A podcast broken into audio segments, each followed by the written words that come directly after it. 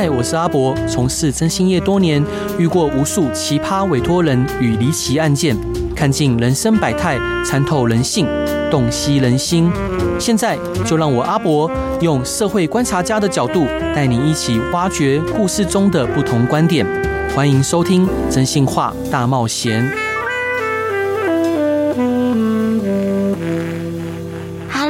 欢迎收听《真心话大冒险》，每周一到周五晚上十一点到十二点，与你分享各种不同的人生故事。我是代班主持人 Peggy。今天来的特别来宾，在二零二二年间拍摄了一部记录两位登山越野跑者在八天之内完成中央山脉纵走的纪录片。这不仅是一部精彩的台湾山脉美景记录，也是一部感人至深的励志故事。今天他带来他的新书。赤心巅峰，他希望透过纪录片的文字版本，让更多人了解中央山脉的壮丽美景，也激励更多人追逐自己的梦想。让我们热烈欢迎杨守一导演。嗨，各位听众大家好， Peggy 你好啊，欢迎导演来。那可以请导演先介绍一下这本《赤心巅峰》，这是一本怎样的书呢？哦，好，呃。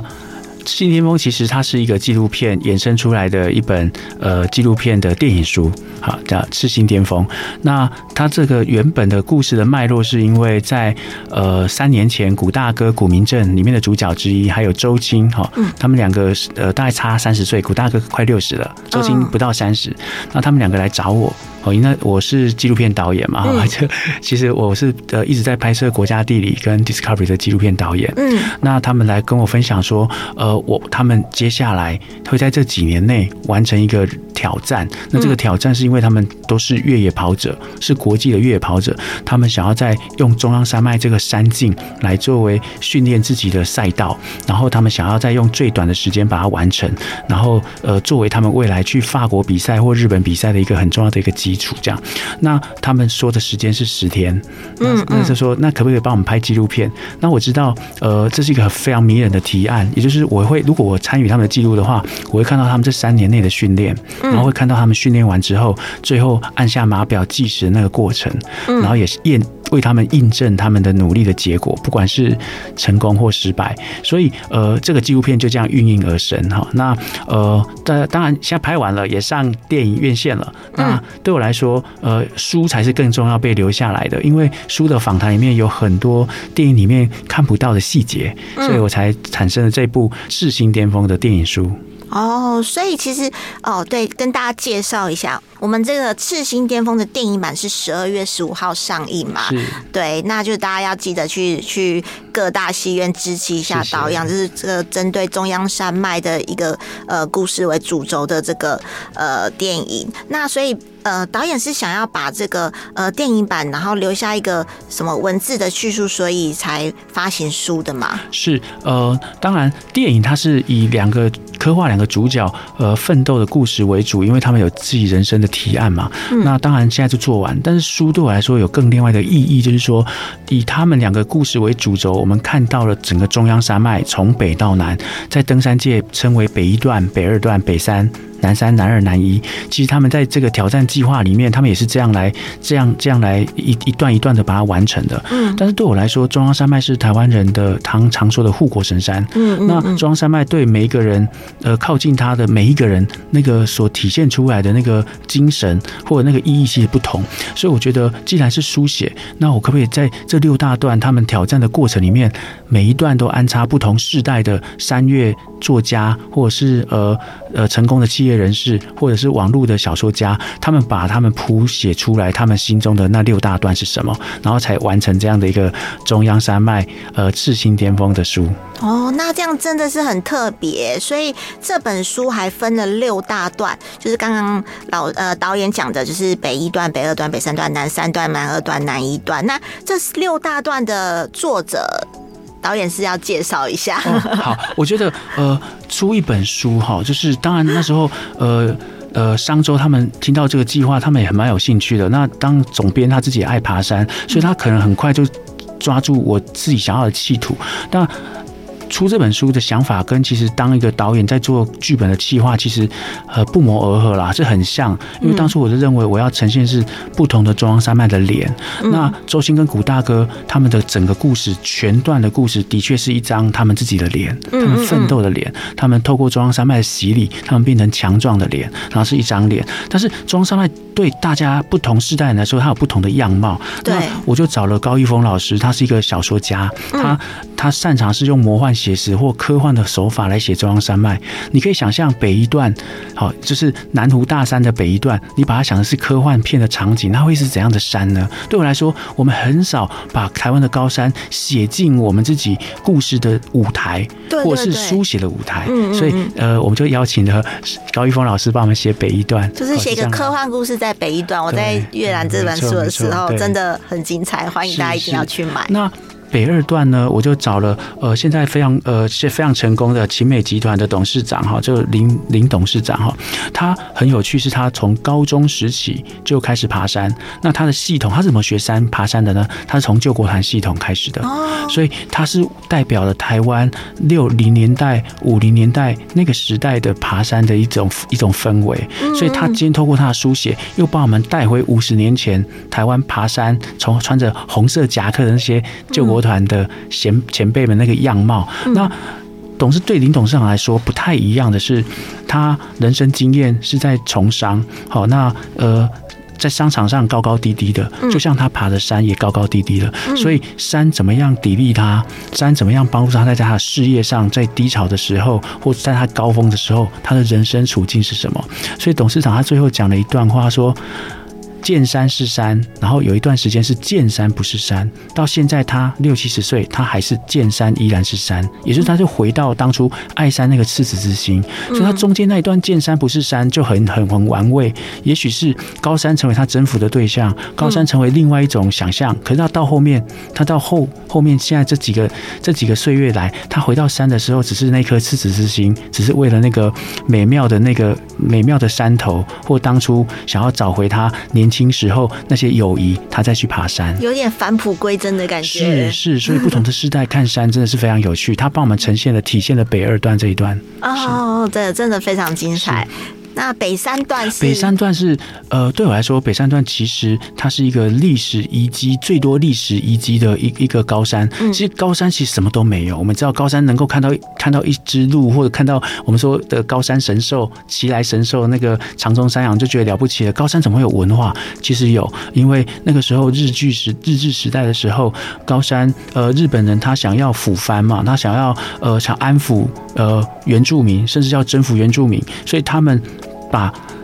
呃从西方运进来的大炮，好，甚至那些枪都运到高山，就是想要把那些部落，好，是威吓的作用。就是赛德克巴莱那一段是那种故事，赛德克巴莱是在合欢山的下面，也是从雾社上来的。好，那呃，但是还有一个叫太鲁阁族。就是我们非常，呃，我们非常清楚，就太鲁阁峡谷其实有太鲁阁族，太鲁阁峡谷深邃的峡谷其实上端是有有有有那有那个战争步道的遗迹，他们为了运大炮，他们就做出了我们做的追路断崖，所以你去爬追路断崖，其实看的那是当初要运大炮进去的轨迹，所以他们一直运到最高的高山，就是要要把守在高山主林的那一群原住民勇士，他们要征服他们，所以其实是一个可歌可泣的故事。嗯、哇，那真的很厉害耶！哦，那呃，这个六这这六段是怎么分出来的呢？是不是有一个呃，有一个山岳协会他们是的，他们分的，所以也谈的也也非常非常有趣的是，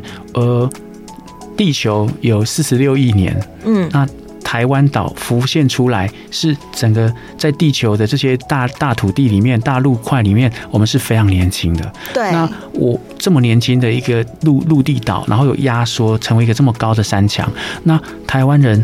我们开始认识这座山，不是在原住民时期，也不是在日治时期，因为原住民时期的确已经他们都已经征呃，他们都已经在不同的高山，嗯、他们在那边生活，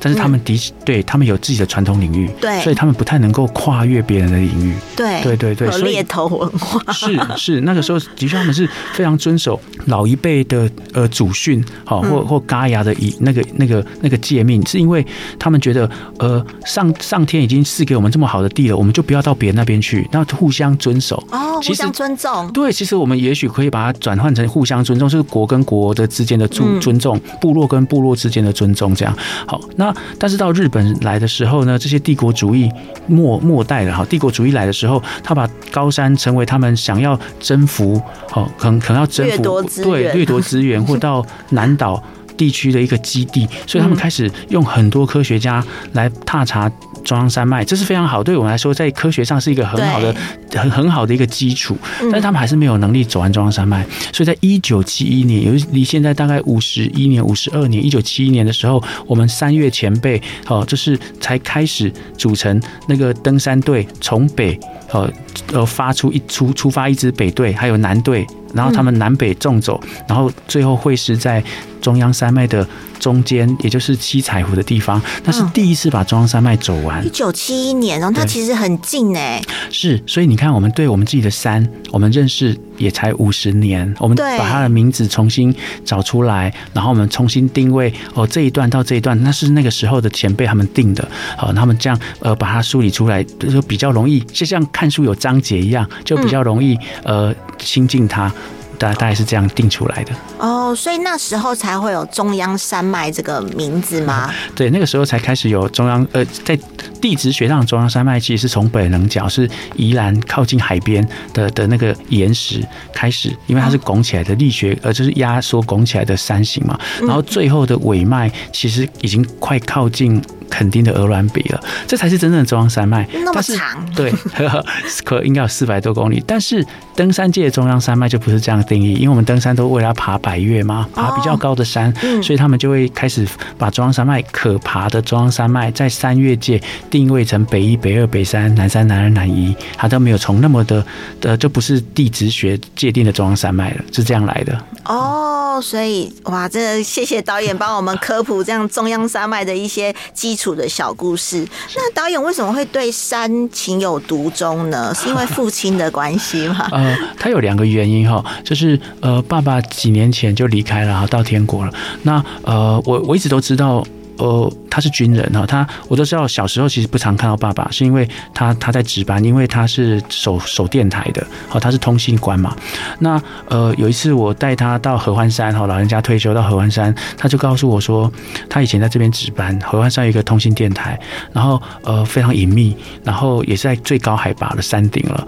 那呃，常常我们小孩生病在台中嘛，八零三医院的时候，他很很着急，他就会跟部队请假，他下山有时候是没车的。所以他从合欢山徒步走到，可能要走到雾社才会有车。我那时候读到这一段，我也觉得超级感动的。所以，所以我爸是也是跟可能跟古大哥跟周青一样，他们是摸黑下山，所以山是他上班的地方，他们要徒步上来。就像我们现在知道，台湾也有这种故事啦，就是说。我我举个例子，像合欢北峰有那个有那个呃气象站，里面就很让人尊重这些气象专家，嗯，他们可能也是两个礼拜、三个礼拜就徒步下山上山，上到合欢山的北峰，所以他们也是这样，所以这些人都很伟大，就是默默的在帮台湾这个土地努力。嗯、是是，那第二个我喜欢山的原因是因为呃还有一个很重要，是因为我拍生态嘛，所以呃很多呃生态这些动植物的他们的生命脉络，其实他们都要到山上。上去找，其实中低海拔就看得到，但是如果要记录高海拔的生命的话，你就要在透过林道一直往高的深处爬，所以通常我们就是因为这样，在拍摄过程会常常仰望那个更高的高点，说啊，这是一个高点，那这个高点从北延伸到南是一座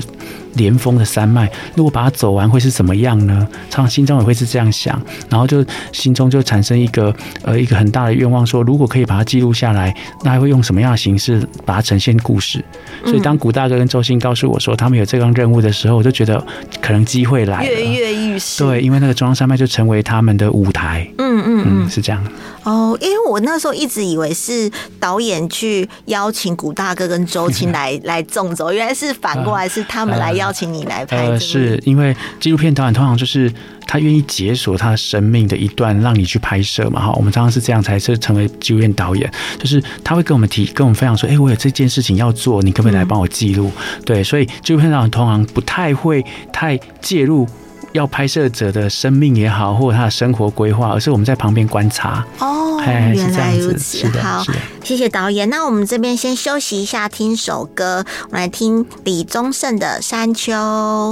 Hello， 欢迎回来《真心话大冒险》，每周一到周五每晚十一点到十二点，我们都会在这里跟大家聊聊真实社会的大小事哦。让我们热烈欢迎热爱自然、敢于冒险的杨守毅导演。嗨，听众大家好 ，Picky 你好，欢迎导演。那我们呢，自己来仔细的跟导演聊一下，他们是怎么安排这个中央山脉大纵走这个路线的？随行的人很多吗？倒是担任怎么样的职务？因为这个我其实蛮蛮好奇，因为这是一个很大的一个规划、欸，哎、嗯，对。那导演们的从事前的安排，你们是怎么去去做的？是，呃，其实一开始的时候是古大哥跟周青自主性他们的练习。好、嗯，那呃，因为他们是越野跑者嘛，我们先来定义越野跑跟马拉松好了，就是呃，越野跑就是你在呃呃你在山径上。好，或自然的环境上，呃呃，跑步。那越野跑现在在国际上有很多的比赛，好，甚至我们现在很流行的一些跑鞋，这其实都当初设计都是为了要供应这些北欧或是欧洲这些选手的越野跑鞋，哈、嗯。那呃，越野跑其实他们就是可能超过。三十公二十四公里哈，之后四十二公里，这已经超过马拉松了。他们是超超马，嗯、那他们呃长度很长，可能都一百或两百公里。嗯、然后呃，如果真是比赛的话，大概会有呃两天一夜的赛程到三天，嗯、或那这个赛程呢中间不休息，休息由你决定。你自己要背，你要足够喝的水，嗯、然后如果你电解质不够，你要你要吞呃要要要补充电解质，有一些补充的东西，对，补充的东西，所以你的你你要补充的那些那些东西要带得够，那、嗯、你的你要吃的食物，嗯、还有保暖，因为上了高山之后忽然非常非常冷，甚至在欧洲。白天天气很热，但晚上非常冷，好，然后可能会下冰雹，好，天气温差很大，上面要有保暖袋、保暖保暖衣物都放在背包，嗯、然后可以走就走，可以可以跑起来就跑，所以这是一个非常挑战个人极限的运动，嗯、然后也是挑战你的体能到底可以输出多久。哦，所以为什么那么迷人？甚至很多的成功的企业家，他们为什么乐此不疲，透过山铁或马拉松或者越野跑来来来表达自己或跟自己对话？这是这是第一个，我们先知道越野跑。那古大哥跟周星的确就从这样的一个基础发展说，那中央山脉他们自己知道至少十天，好，那而且中间不休息，或者是休息就是要有。自己搭营休息这样，嗯，那个时候他们开始发展出来说啊，那我们可以把时间再拉，时间再缩短一点的话，我们就需要有补给队帮忙。就是我们到达一个点，嗯、就像我们跑越呃马拉松的时候会有补给站一样，哦、所以我们是不是可以请我们的也是一样越跑的选手来支支援我们，然后来来帮我们补给，或者是帮我们处理我们每天休息的地方。嗯、所以我们就他们就设定了大概八到九个休息点，嗯、啊，让这些山下的越野跑的朋友们背比较重的装备。嗯，把他们需要的东西带到山上，所以这样就变成一个群体为了要呃完成这个任务的一个完呃这个团体任务，就变这样来了。那呃的确，对于拍纪录片来说，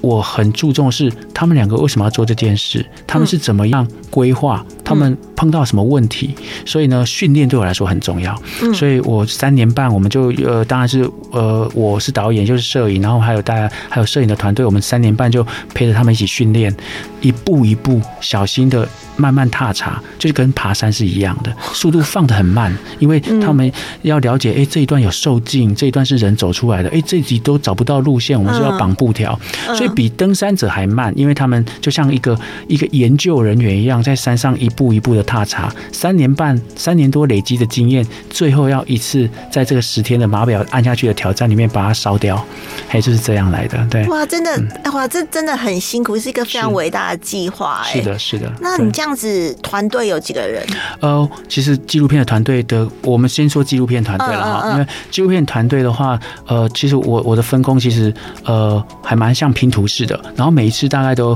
两到三个人上山了，我们非常我们非常的小规模。但这些摄影师，他们除了有呃绝佳的摄影技巧之外，他们其实要有很好的体能。对，当然每个摄影师都不一样，有的摄影师可能就不太运动嘛哈，但是他可是他长进很稳啊，他有折固的方法。但是有很多摄影师其实他们体能保持得很好，他们可以呃每天十公里的呃呃。训练、嗯哦、我们那时候大概每个人都可以十到十五公里的训练啦，就是就我们都有这样的体能输出以上这样，所以有这样的人来成为我的摄影这三年半，然后用拼拼图的，也就是说有时候是你，有时候是他，因为上山的时间不一定、嗯哦、我们这样来的，所以是一段一段的摸索、呃、一段一段，然后就是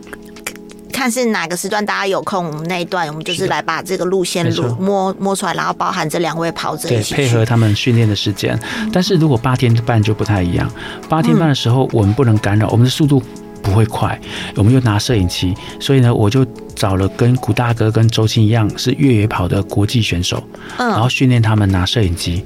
然后呢就是小小的那种运动摄影机，然后教他们如何做采访，然后他们的速度可以跟得上古大哥跟周青，但他们的体能输出就大概一连到两天嗯，然后要就是换人，对，所以我们也有严密的缜缜密的这个计划，所以才完成我们该拍到的东西。那古大哥他们自己的计划呢，我们对外宣称是大概一百人来协助啦，就是说两个选手在在这个中央山脉挑战自己嘛，对，这八这八到十天，嗯、那每个补给队大概。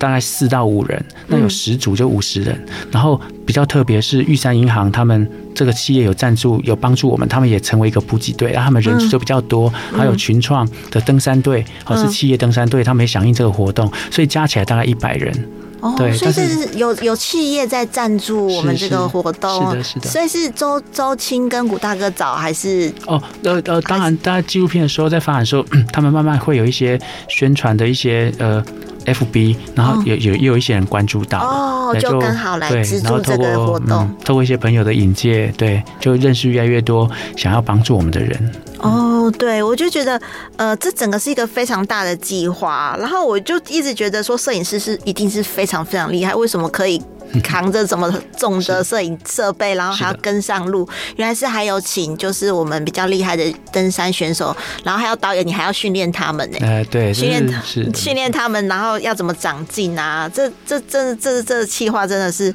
非常非常的大。那呃，这两个这两个。呃，古明正大哥跟周青这两位登山好手，在走这段路程的时候，有没有遇到最困难的事情？其实周青很怕高啦，所以虽然是他是越野跑者，他速度很快，但是他其实是有惧高症的，所以但是本来这这成长经验里面就有一个惧怕在里面，那他都很难克服。那高这件事情，特别在北一段、北二段这种破碎能线里面。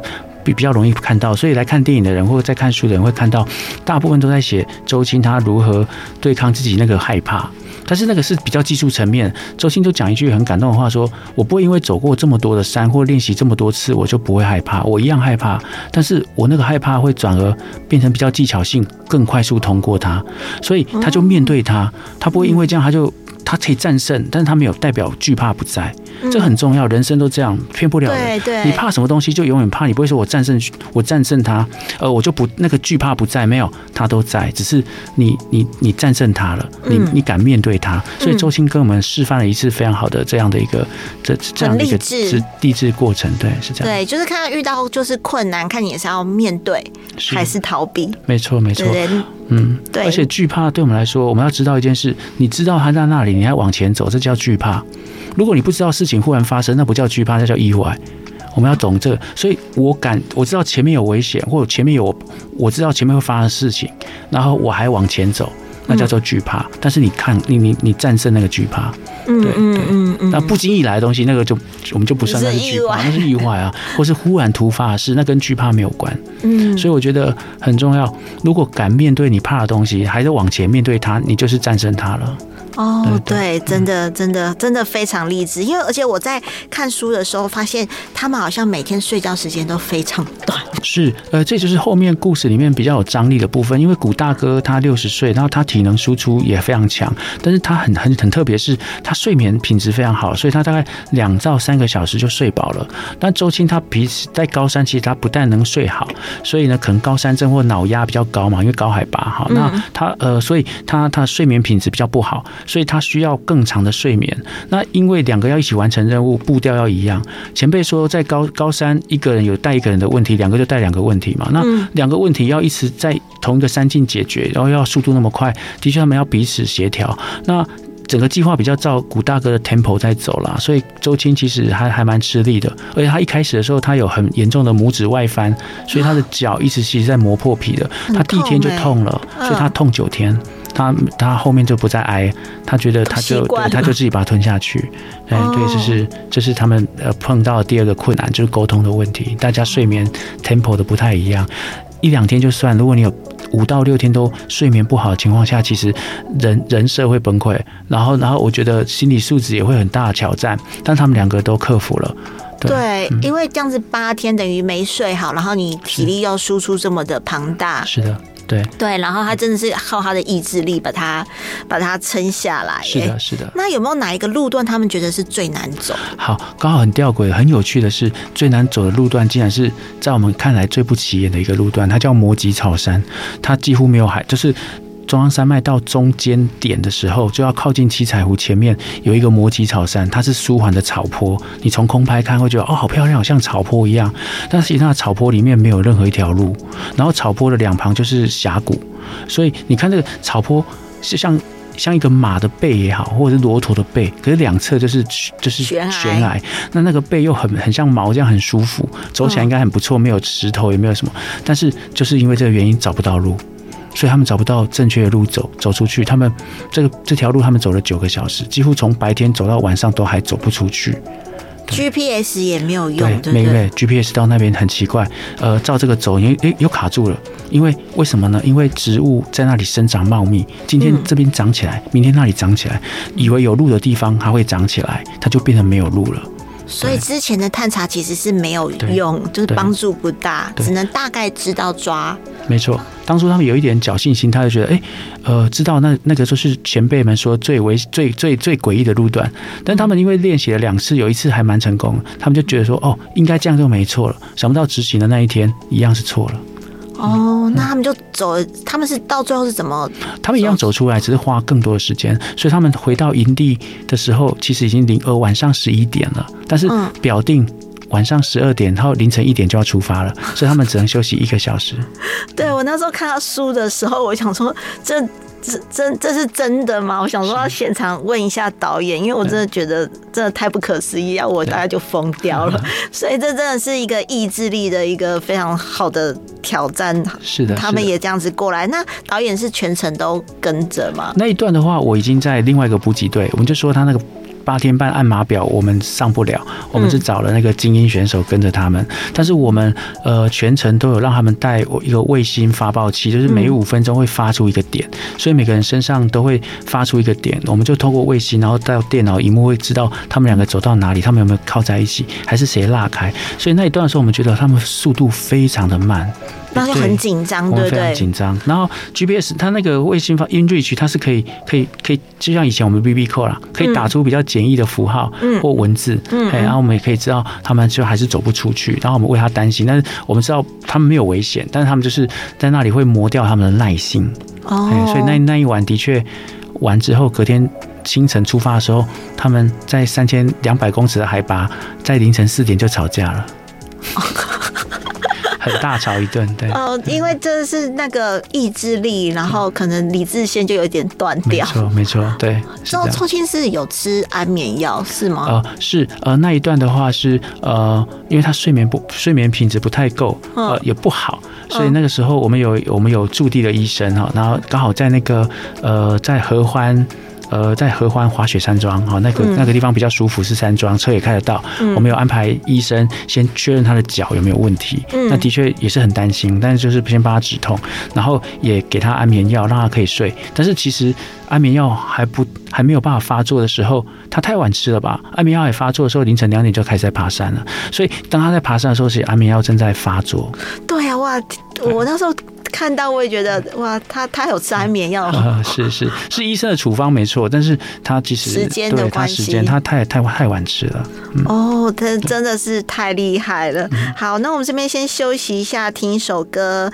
《平凡之路》。哈喽，欢迎回来真心话大冒险，每周一到周五每晚十一点到十二点，我们都在这里跟大家聊聊社会的大小事哦。让我们热烈欢迎户外探险家杨守毅导演。嗨 Piggy 好，呃，各位听众大家好。好，我们欢迎导演。那我们继续来聊聊，就是呃这一部电呃电影跟书的这个主角周青跟这个古大哥，那他们两个是怎么样的人？可以请导演介绍一下吗、嗯、？OK， 在《痴情巅峰》的电影跟书里面，其实呃我们很。呃，在书写或者是设计上，其实很明显会把他们两个人的性格，帮他们让观众很清楚知道，因为他是整个故事很重要的核心哈。那周青其实学院派的运动选选手，好，他是文化体育系的学生，嗯、所以呢，他所受的训练，好，所知道的一切的呃体能的训练也好，或营养品的补充，他都是学院派的训练，嗯，啊，所以他知道如何让肌肉变强或耐耐久性。那古大哥就不太一样，古大哥是四十岁之后才开始投入跑步这件事情，嗯，好，跟其实跟现在台台湾很多喜欢越野跑或马拉松的人很像，在上班以后忽然被推坑，开始去跑马拉松、半马开始。是全马，古大哥是这样的人。但古大哥很特别，是他 一, 一投入马拉松或三铁或越野跑的时候，他成绩就很快非常突出，可能也跟他先天的体能也有关系，对，他有那个天赋，所以他很快就站凸台。我们说的凸台就是第一名，哦，凸台嘛，哦，对，对，所以他就他是呃大小赛事他有很好的成绩。但是古大哥是怎么练的呢？因为古大哥他其实是一个修车厂的老板，哦，他他是做钣金的钣金师傅，嗯嗯嗯，所以他工作量其实很大。对，然后他每他很有规律的是，他可能五点他就先休息，然后把手洗干净，他就去家里附近的中心大学操场跑步或拉单杠。他其实非常的呃呃，不像学院派这样训练，他就是跑步把跑量跑足，然后呃核心做好，他就其实参加比赛。他是这样的人。那呃，古大哥比较强调的是经验，所以在高三很多人会听到很多前辈是经验经验派的前辈。嗯，对，哦，对，他走过这里，他知道在怎么走，哦，他走过，所以有经验这件事情。那周青其实还没有高三经验，所以呢，他们两个一个是有以经验为他的他的训练基础，或者是他处理事情的方法。嗯，那周青是学院派，他比较善用科技，例如他会带 G P S 手机，啊，或或者是那个离线地图来决定今天要走哪里。所以他们两个就有开始有了不太一样的，嗯呃、火花，对，火花，哦，一个对，而且又年纪又不是同同样年纪，对，哦，一个三十岁，对，古大哥觉得哎，欸，你这小毛头，你应该尊敬我啊什么的，呃，所以也可能会有这些不同的不同的期待吧，对身份的期待跟。应该应对的方式，那就所以他们在高山上其实蛮多火花，再加上高山前辈常常讲一句话，嗯，三千公尺讲的话都不算数。也就是说，我今天在山上跟你吵架，我们下山还是好朋友。你要知道，我们在山上讲的话都不算数哦。就事论事啊，可见高山多严酷。他, 他很严酷，就像照妖镜，你无法，你你你你的人设是会崩坏的，因为他太严酷了，你没有办法用你的面具去跟人家做做做应对进退，你会很诚恳、真实的表现自己的那一块。嗯，那古明正跟周青两个人。又不是一天爬山，他们已经三年了，他们有累积自己的互相的关系磨合默契，那也有可能有些怨怨就是积怨，也有可能在高山制造妖精，会把那八天大量体能输出的时候，他们会面对那个挑战，整个就放大出来，也挖出来，没错，是是这样。对，但我有在看书，就是真的有讲到那个导演有说，刚好一段就是一个经验派跟 G P S， 然后他们决定要走哪段路的时候，就会有一些。争执，是的，对，哇，那真的是在很考验人性嘛。没错没错，所以很多朋友看了《痴情巅峰》的电影或书的时候说，嗯，我不觉得《痴情巅峰》是书，它比较像很像戏剧，很像很像剧情片。我说没有，其实真实人生就是这样。嗯，那他们为什么那么诚恳被我拍到？因为高山太严酷了，所以他们没有办法在镜头面前还要装装模作样被我拍。不会，他们非常诚恳，因为高山的严酷让他们。让他们表现出面对高山的严苛环境已经来不及了，他不会去顾顾虑到镜头要怎么拍。对，而且有时候是安全的问题，有时候就是要为了自己或者伙伴，会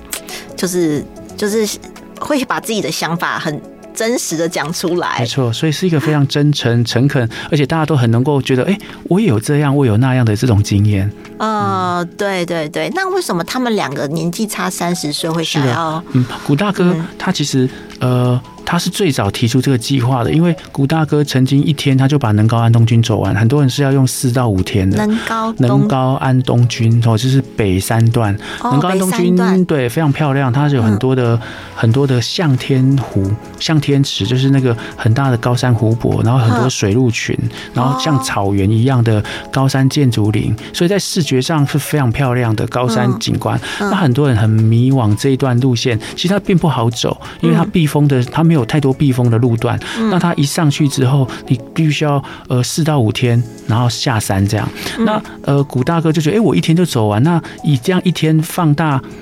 北北我北我等于等于是说，他北三段一天就走完，那他有没有可能北一、北二、北三、南三、南二、南一都各用一天或一天半，这样凑起来是不是大概十天呢？所以他就开始有这个挑战。可是古大哥的夫人就是大嫂，她觉得她不要老公那么危险，因为每次老公去爬山都叫她当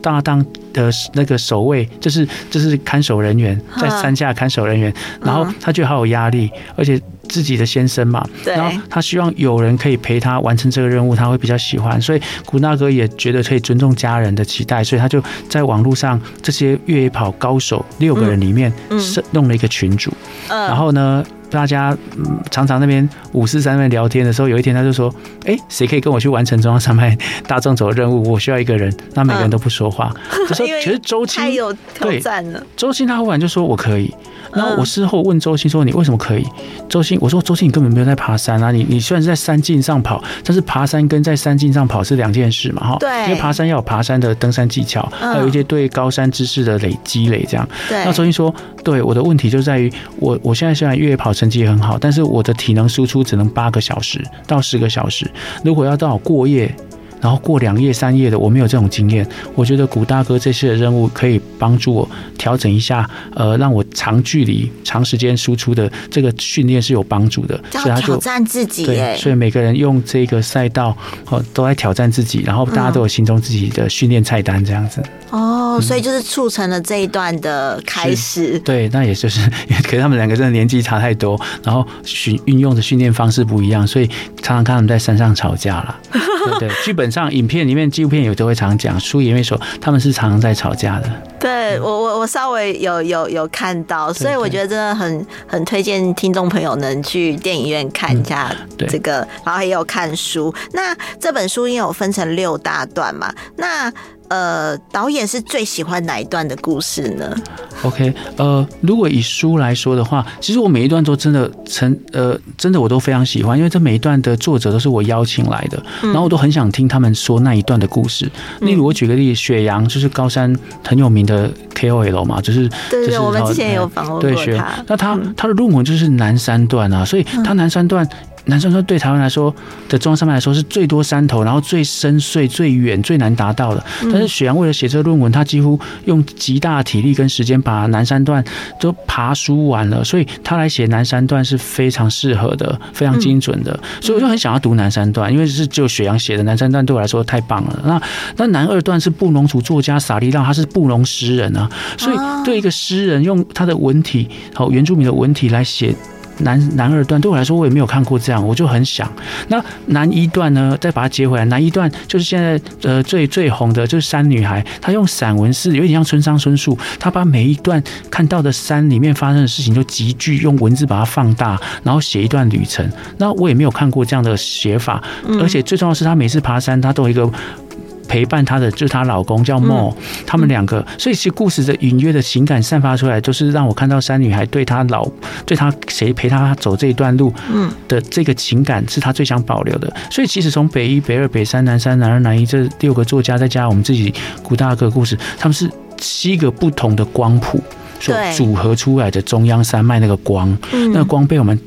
变成七道彩虹，没有彩虹的七个颜色，你说谁重要？都很重要，他们就是他们拼在一起，就是一道中央山脉的彩虹。嗯，我觉得、嗯、我觉得导演真的很厉害，把这个分成六段，这个这个创意，然后真的是每一个人看中央山脉的那种感觉都不一样，你也都把它呈现出来了。对，就像我们普通网友，甚至是我，只是觉得中央山脉它就是山，然后护国神山，是，然后台风来的时候，就是能帮我们能阻挡一些风雨，对，就是然后想到其实在台湾的呃各个人文啊社会，然后在对待这个中央山脉的时候都会有不同的见解。那导演你创作这个主题，你觉得最想传达给大家的讯息是什么？ OK， 我觉得每个人看完之后呃，应该都会有一个声音敲你，不是一定要去爬山，而是对我心中也有一座山，嗯，那个山也有可能是自己的父亲，或者是家人对你的期待，哦、或者是、嗯、呃你对自己的期盼，或者是小时候就想要实现的梦想、嗯。那座山它也是山啊，它是无形的，但是你要有勇气往上爬，你才可以，你才可以翻越它嘛。那每个人一段一段都有自己心中想要想要完成的梦想，那个也就是山。那如果中央山脉有四十座，连峰式的爬，有上上下下，那你在人生的挑战或人生在实现你的梦想的过程也是上上下下，所以希望是呼应到每个人把那座山透过亮光把它 照, 照亮，然后指引你往那个山上，勇于挑战自己。所以看完想爬山很好，但看完更重要的是你要心中有一个是我什么事情都要用勇敢去面对，然后想出方法把它解决、哦、那个过程就是爬山了。哦，真真真真的很棒，我觉得导演真的这真的很棒。好，那我们最后请导演介绍一下这个呃。电影是什么时候放映？到哪里可以看得到呢？十二月十五号呢，《赤情巅峰》就会在全台，呃呃首播，就是全台都播映哈。十呃十一月十五呃十二月十五号，十二月十五号，全台湾有超过五十家的戏院，所以各县市、哦、对各县市都有。好、呃，所以呃慢慢的在的这个礼拜，呃可能礼拜四、礼拜五这些时间就会。呃，公布出来啊、哦，那戏院都已经公布在我们官网，那你可以查赤心巅峰哈、哦，那就是我们的官网，很容易找到，现在非常火红，所以你只要在网络打赤心巅峰，应该很多不不同的讨论都会出来。那这个书的话呢，呃，也在呃十二月二号已经上市了，然后在呃博客来或诚品网络书店其实都能看到，而且你上诚品，它现在是放在最明显的架上，是非常火红的，非常火的，大家可以呃一一起来去书局看一下。买买来来看一下，那个书很好认，就是一个很漂亮的那个山脉当当那个呃书封。是的，好，谢谢导演，那谢谢大家今天的收听。如果有更多的资，想要知道更多的资讯的话，可以到 F B 搜寻真心社阿宅的窝、真心话大冒险，或各大 Podcast 平台搜寻真心话大冒险，也可以听到我们的 Podcast 哦。我是代班主持人 Peggy， 我们下次见。